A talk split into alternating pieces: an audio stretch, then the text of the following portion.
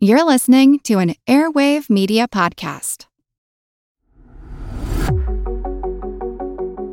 Hey, it's Motley Fool Money co-host Dylan Lewis here. If you're listening to us, it's because you love following the stock market and learning about business stories. If you're looking to keep learning and unlock your potential, then you should check out the Think Fast, Talk Smart podcast produced by our friends over at the Stanford Graduate School of Business. Think Fast, Talk Smart is the Webby award-winning best business podcast that's received nearly 43 million downloads and is the #1 career podcast in 95-plus countries, so you know it's worth your time. Each week, host and Stanford lecturer Matt Abrahams sits down with experts to discuss the best tips to hone and develop your communication skills, from making small talk that leaves a big impression to keeping your nerves in check while speaking to being more persuasive. Whether you're working on your elevator pitch or planning an important meeting, strong communication skills are important in business and life in general. That's why you'll hear from pros like neuroscientist Andrew Huberman on how to manage speaking anxiety, as well as speechwriter, best-selling author, and friend of the Fool Dan Pink on how to take risks in your communication, and psychologist Kelly McGonigal on how to harness nervous energy to fuel powerful presentations. All that and so much more available on the Think Fast, Talk Smart podcast. So what are you waiting for? Listen every Tuesday wherever you get your podcasts or on YouTube.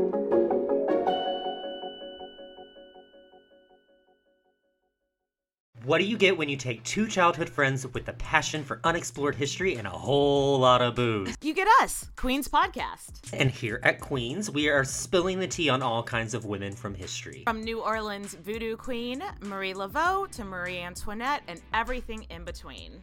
Each queen is paired with a cocktail recipe that will totally get you in the mood to hear the fun, dramatic, and juicy stories of fascinating women from history. Listen wherever you get your podcasts. Cheers!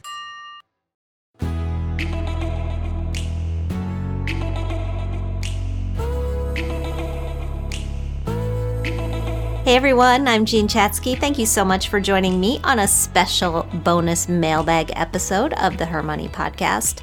We have heard from so many of you this year as you navigated uncharted waters with your jobs, your families, your housing situation, your savings accounts.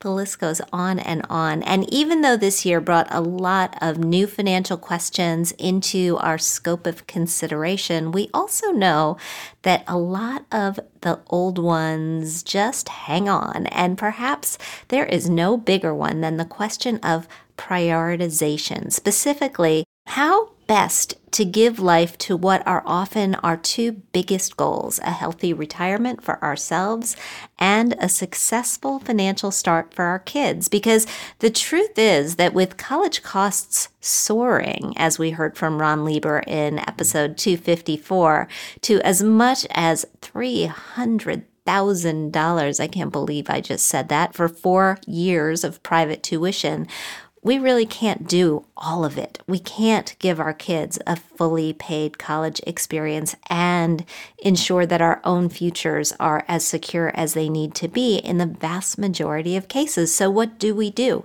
How do we juggle saving for college and retirement and get it as right as we possibly can? You probably already know, or at least suspect, that there are no one-size-fit-all answers, but there are some answers, and as Catherine and I dive into the mailbag today, these are the sorts of questions that we are going to tackle. Hey, Catherine.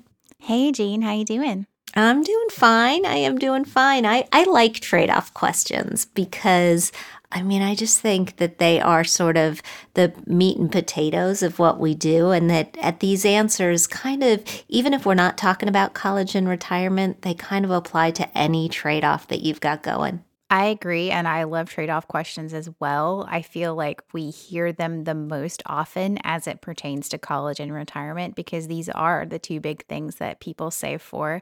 And when you do put money towards your own retirement and you haven't funded college, I think there is a certain amount of guilt there. But as we always say, you can borrow for college, but you can't borrow for retirement. That is true, although I'm going to just nod back to Ron Lieber again, and he pointed out sometimes you can borrow for retirement in the form of a reverse mortgage. It was an interesting argument that I had never heard before, and so for people who haven't checked out that episode, it's worth a listen as well. But let's dig into these questions. Yeah. Our first note comes to us from a mom in Maryland. She writes, "Hi, Jean and Catherine. I love the podcast. Thanks for maintaining this wonderful, educational, and inspiring community. My question is about 529s and funding private elementary school.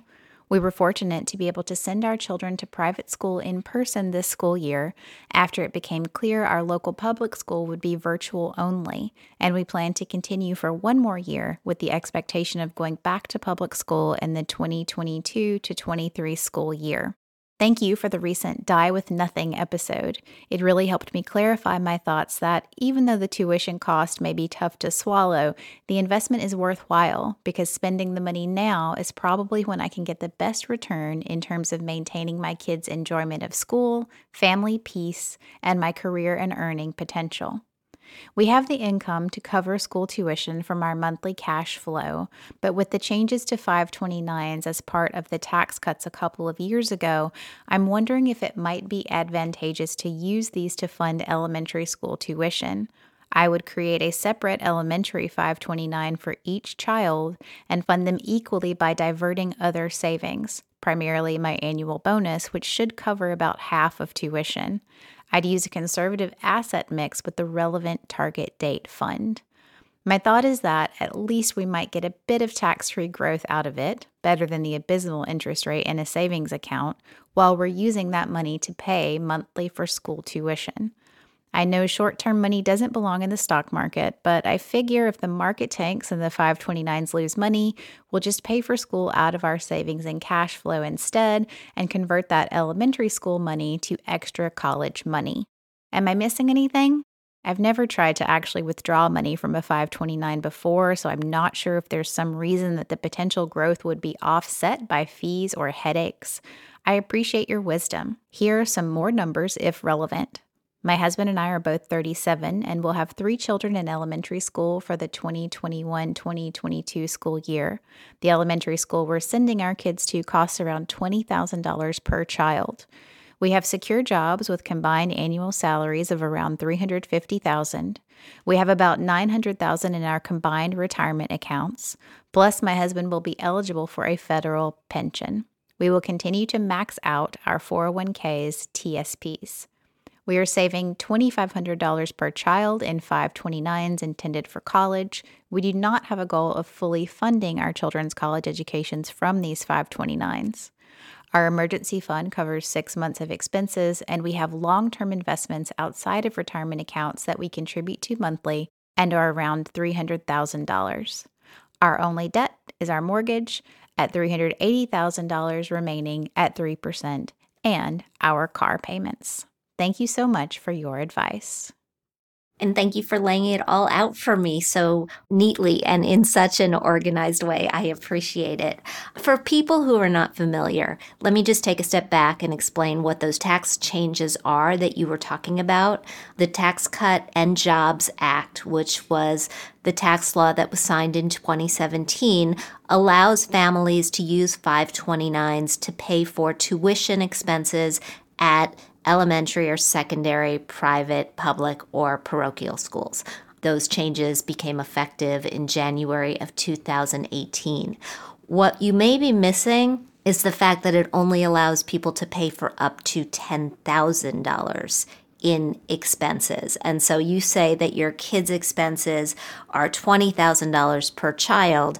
If you were thinking of flowing all of that money into a 529, I wouldn't do that because you've got a very short time window here. The other thing that I would be careful of is investing the money too aggressively. I know the markets have been on a tear, and I know that bank savings accounts are truly dismal, but I wouldn't want to see you get out over your skis too much in an attempt to capture a return. That said, there's nothing wrong with this strategy. You certainly could flow the money through a 529. You may be able to take a tax deduction for making the contribution as well, depending on the plan in the state of Maryland. And if you are perfectly comfortable with leaving the money in as a college contribution, if it turns out that the assets fall in the short term, then I think that you're good to go. I would just keep the limitations of how much you can use from the 529 each year in mind. Lastly, you just mentioned that you didn't know how difficult it was to use money from a 529. I've done it. And so let me just tell you, it is super easy. You can usually write checks directly from that 529 or make payments directly from the 529 to the school without having to receive the money yourself. That's the way that I did it when my kids were in college, and it was could not have been easier. So good luck with that, and I'm glad to hear that your kids are doing well with this change of school. It's been a really tough year all around. It's so nice to hear that it's easy to use 529 money. I would not have suspected that given how difficult some things pertaining to our investments can actually be. So that's nice. Yeah. And, you know, I'm talking specifically about the New York State College Savings Plan, which is where I put money for my kids for college. But again, super easy. Our next question comes to us from Megan. She writes, "Hi, Jean. I'm curious to know if I should be contributing to my other savings goals, even though I'm not currently maxing out my current 401(k) contribution. I'm 36 and I have two young girls, ages 2 and 5, and I'd like to contribute to a college savings account for them. I have a 529 plan set up for each of them.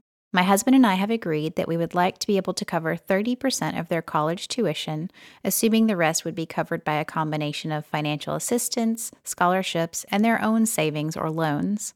My husband, 38, and I haven't combined our finances, but he is contributing into the family pool, which I then use to cover family expenses and our emergency fund.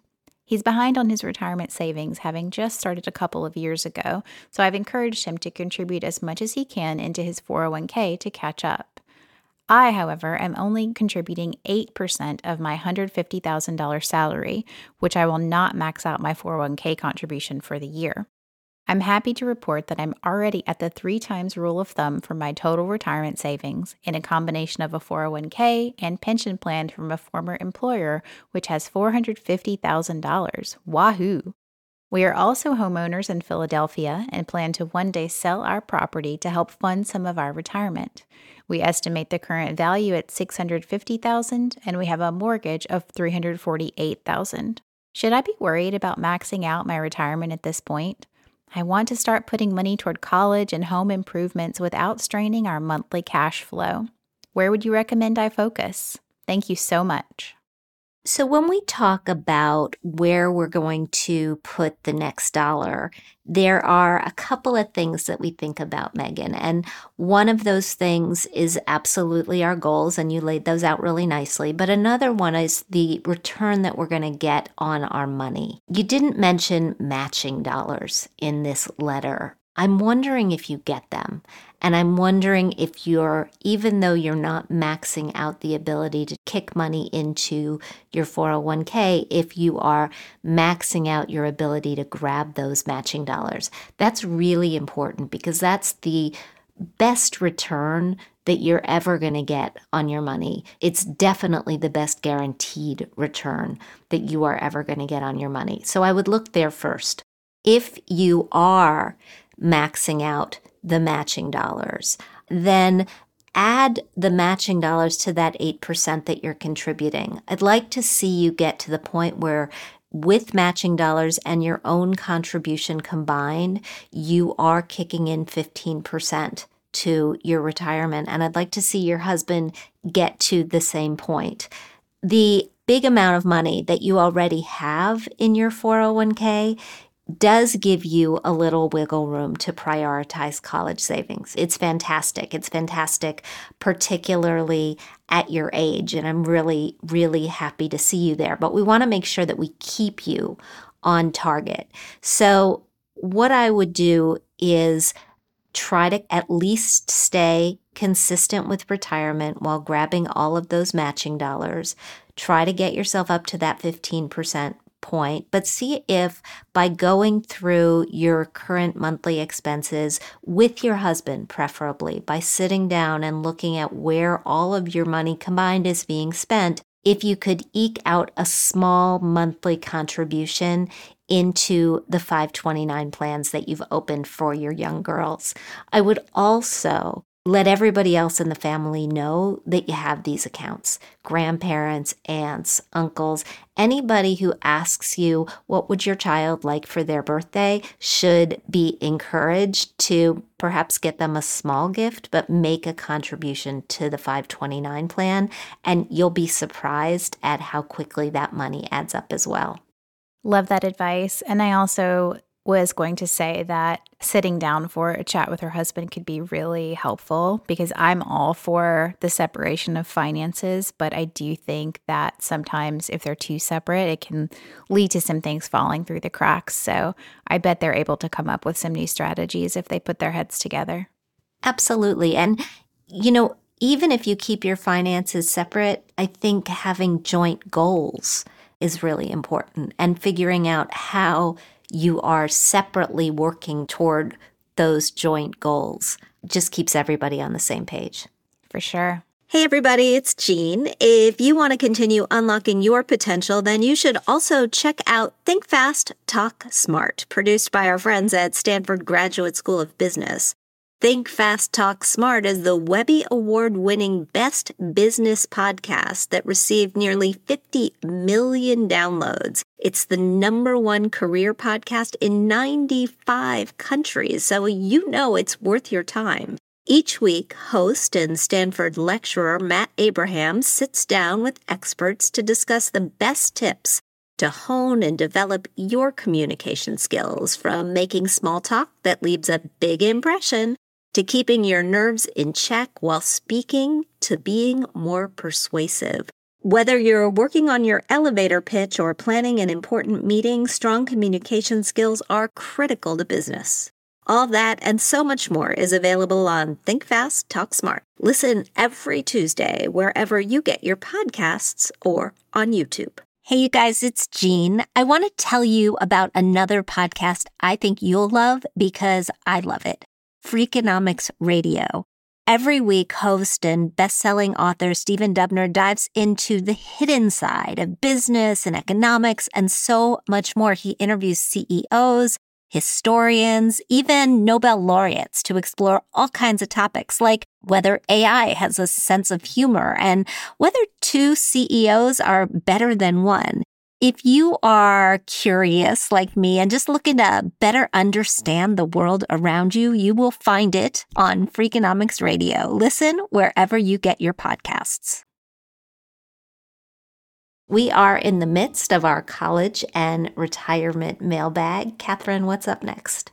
Our next question comes to us from a member of our private Her Money Facebook group. She writes, Jean and Catherine, I need some help weighing the pros and cons of 529s. I'm a late-in-life parent, and I'll be hitting college expenses for two and retirement in quick succession. I want to start saving the right way.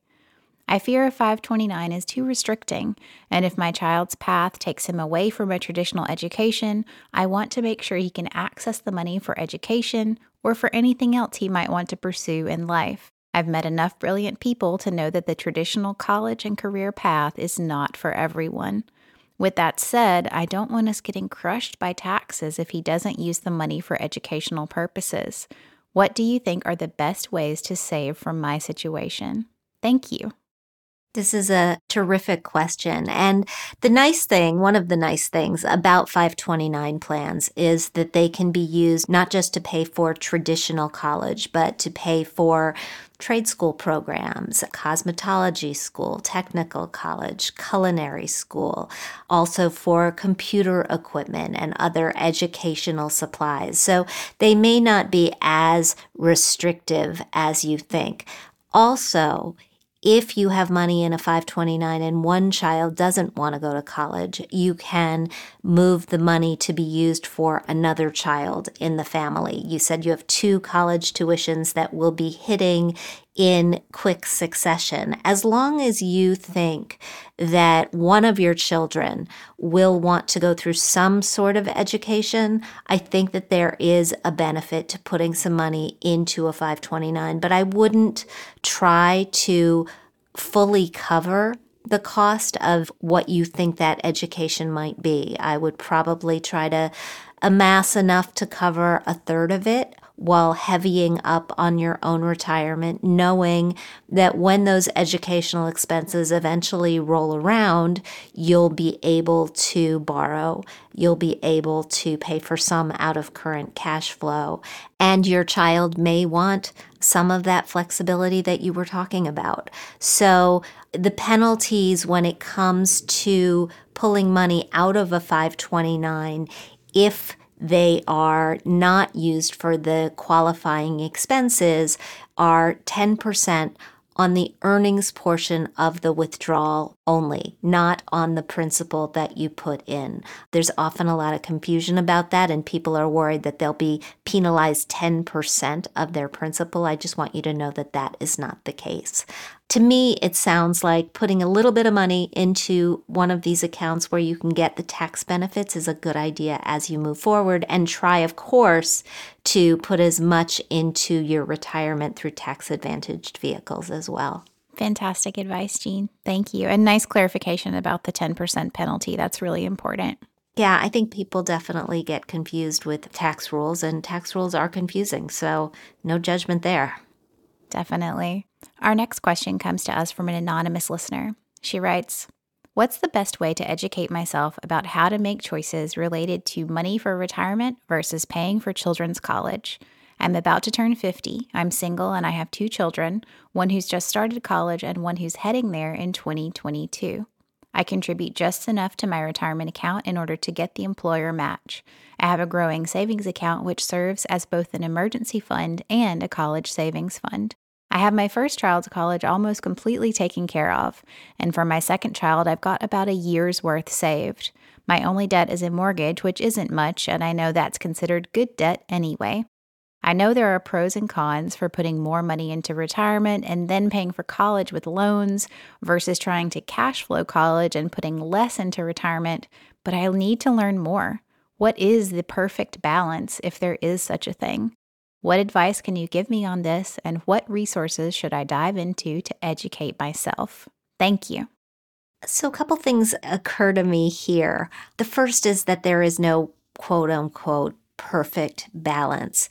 But what I'm missing from the equation here is how much you're actually going to need for retirement, and how your retirement account is tracking according to the benchmarks that we also talk about. So we alluded to them in an earlier letter, but let me just lay them out here. The benchmarks that I like to use, which were developed by our sponsor, Fidelity Investments, say that you should have 1 times your income put away for retirement by age 30, 3 times by 40, 6 times by 50, 8 times by 60, and 10 times by the time you retire. And that money will enable you to replace, for people who earn between $50,000 a year and $300,000 a year, about 45% of your pre-tax income, and when combined with Social Security, will usually give you enough to pay for retirement for 30 years.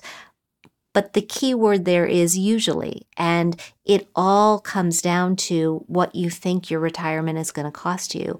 Will you live in a house that's paid off, or will you still be paying a mortgage? Will you plan to travel extensively? What does retirement look like for you, and when do you think retirement for you will be coming along? Only when you go through that analysis can you answer the question about whether the amount that you're putting into your retirement account, which, as you said, is just enough to get the employer match right now, is sufficient. I hope that you filled out the FAFSA and applied for financial aid for your child who's already gone through college, but I want to really encourage you to do it this next time around, particularly when we have 2 children in school. The aid just tends to be a lot more plentiful. And I would also encourage you, for this child who is starting college in 2022, to try to max out merit aid by applying to a wide range of colleges, including to those colleges that really would like to have your child based on the fact that their grades and their scores are in the upper tier of their student population. If you haven't listened to our show with Ron Lieber, please go back and listen to our show with Ron Lieber. It really lays out Merit Aid, how it works, and how to get it in a very, very clear and, I think, helpful way. So that is the first resource that I would send you to. I'd also send you to his new book on the true cost of college, and I think that'll be very, very helpful as well. Thank you, Jean. I love those benchmarks and those resources you cited. I would love to be able to give her a balance. I'd love to be able to say, okay, put X number of dollars or X percent in college and X percent in retirement. And I just can't do it until we do the retirement calculations. It's not a fair way to answer the question. So I hope she doesn't mind. Right. Our last note comes to us from a member of our private Her Money Facebook group. She writes, I need investment advice. My husband and I are fortunate enough to have minimal debt, and we have two boys, ages 11 and 8. We're both currently well employed and feel secure in our positions. We have 8 months of emergency savings in the bank, and we're well invested for retirement. We're ages 46 and 49. We both have life insurance through work, and we're considering getting a separate policy. Should we get a whole life policy, or do we do term life insurance and invest in mutual funds?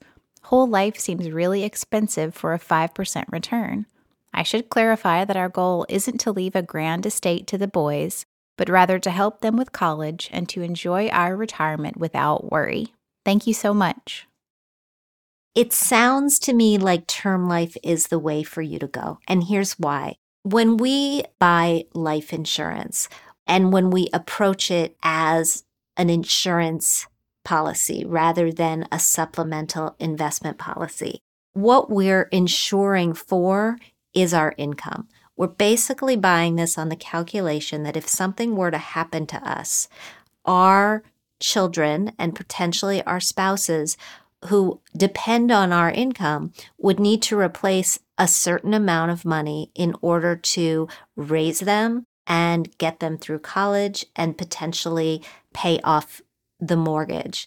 But if that analysis sounds right to you, then the goal when you get to the point where your retirement accounts are fully stocked and your kids are launched and the mortgage and college are paid for is that you can drop the insurance.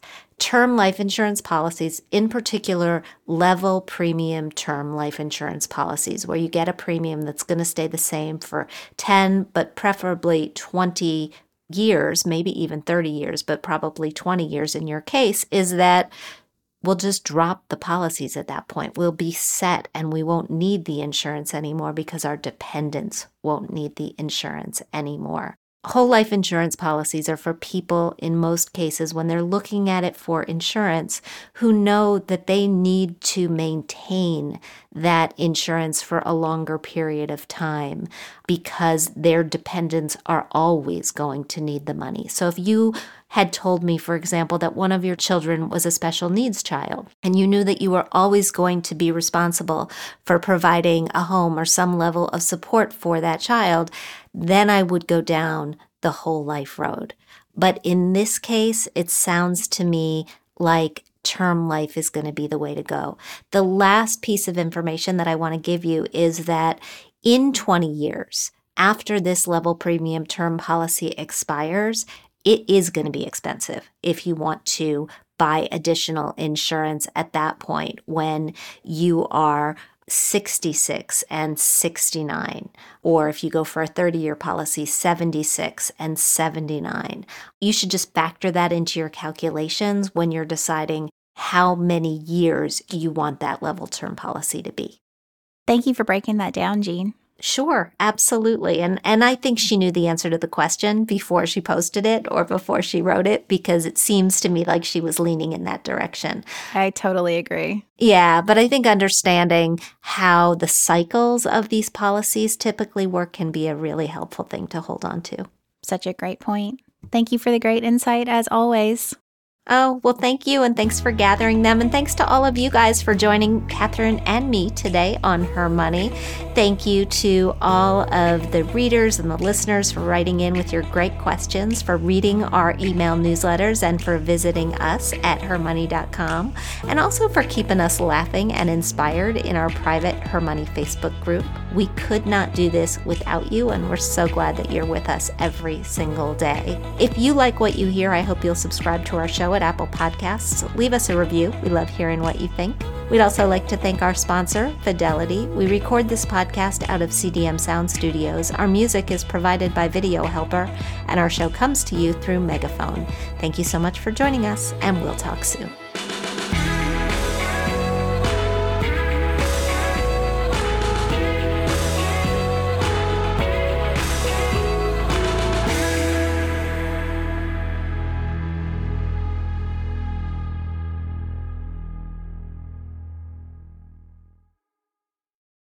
Have you ever wished that you had a direct line to your pediatrician to ask all the questions that constantly crop up while parenting? We sure have. That's why we launched the Bites of Health podcast. Every morning, we'll answer a commonly asked pediatric question in 5 minutes or less. You can tune in while you're making your second cup of coffee or from the school drop-off line. So be sure to tune in to Bites of Health, streaming now.